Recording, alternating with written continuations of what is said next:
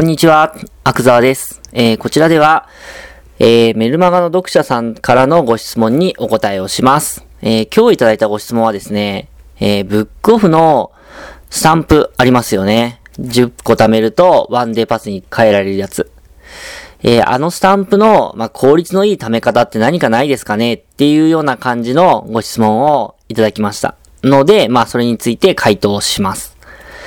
えー、まあ、回答しますというか、これはですね、うんと、結構当たり前のことしかないんですけれども、まあ私が意識してやってることっていうのをシェアしたいなというふうに思います。はい。えー、まずですね、ガラケーの場合、あなたがガラケーをお使いの場合っていうのは、えーっとね、えー、まあタッチでポイントを取得するタイプだと思うんですよ。ピッてやって、ポイントを取得する。はい。んで、そのピッてやるタイプの場合だと、ブックオフスーパーバザーとか、ブックオフプラスだと、あの、1回の会計で、1回の会計でっていうかな、まあ、ピッてやるのだと、2ポイント取れるんですよ。ピッてやって、ポイント取得して、で、もう1回ピッてやると、もう1個スタンプが取得できるんです。これどういうことかっていうと、まあ BSB とか、プラスっていうのは、あの、ブランド品とかも扱ってるじゃないですか。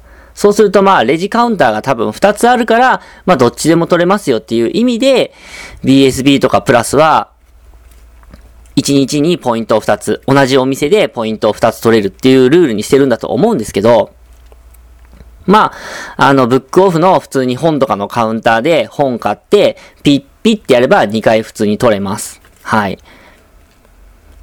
なので、えーっとね、BSB とか、ブックオフプラスには商品を売りに行かない方がいいですね。要するに売った時もポイントもらえるから、買い、買った時に、あ、売った時にポイントももらえるんだけど、1店舗では2ポイントまでなんですよ。そうすると、まあ、買った時にピッピッって2回もらうじゃないですか。ね。で、まあ、その、全く同じ店で全く同じ日に商品を売ると、その売った時はポイントがもらえないんですよ。もう無理ですって言われるのね。だから、まあ、商品を売る時っていうのは、BSB 以外に持ち込むべきだし、えー BSB 以外でも、まあ、2店舗ぐらいの、あのー店舗数で済む日にやるべきですね。はい。最初に仕入れに行った店舗で、通常のブックオフですよ。通常のブックオフで、まあ、買ってポイント1個ゲット。で、売ってポイント 1, 個ゲット。で、もう1店舗だけブックオフに寄るとか、そういう日に売るといいですね。はい。まあ、結構バカになんないですからね。この、売った時の1ポイントっていうのは、結構バカになんないんで、まあ、しっかり貯めてほしいなというふうに思います。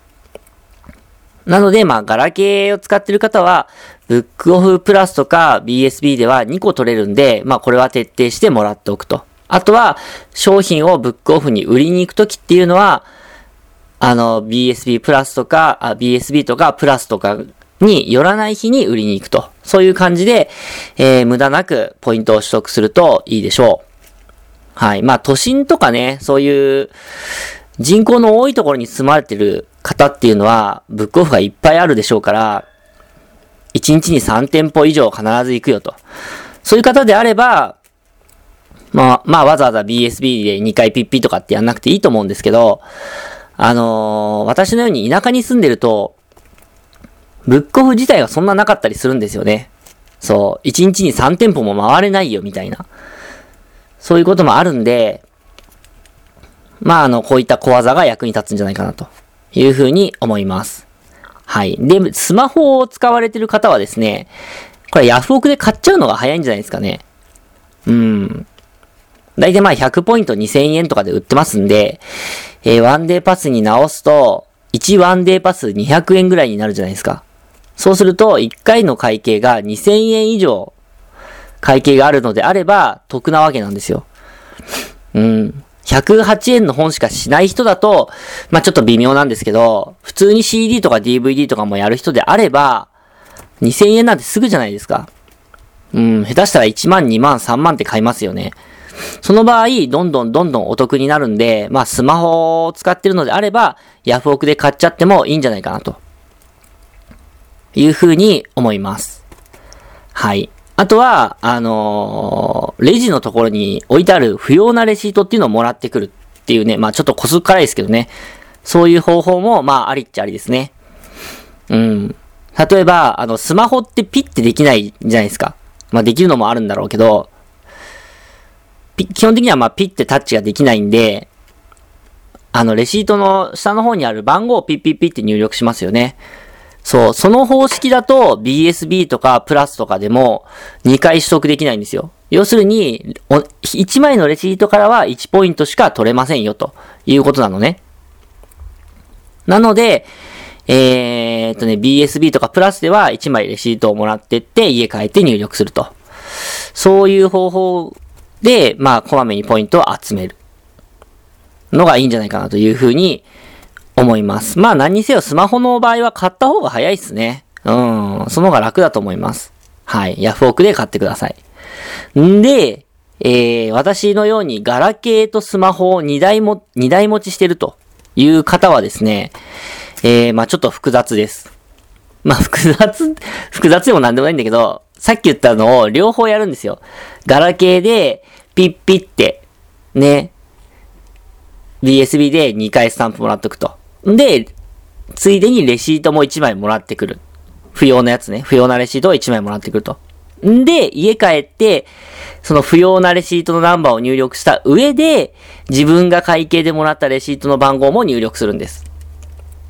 はい。要するに、ピッピってやる、あの、タッチする、タッチする、えー、スタンプと、レシートに出てくるスタンプのナンバーって連動してないんですよ。だから、カウンターのところでピッピッって2回やって、スタンプを取得しているのにもかかわらず、自分がもらったレシートでもスタンプが取得できるのね。こうすると、まあ、ガラケーとスマホ2台持ってれば、1BSB で4つのポイントをゲットできるんです。はい。そうすると、まあ、かなりお得に貯まるんで、まあ、こういう方法で貯めたらいいんじゃないかなというふうに思います。はい。ということで、えー、今回の音声は以上になるんですけれども、この話を聞いた方の中で、えー、もっとアクザーの話を聞いてみたいと思っていただけた方は、ぜひ私のメルマガをご購読ください。私のメルマガは、えー、セドリスペースアクザワ。これで検索していただくか、セドリスペース独立。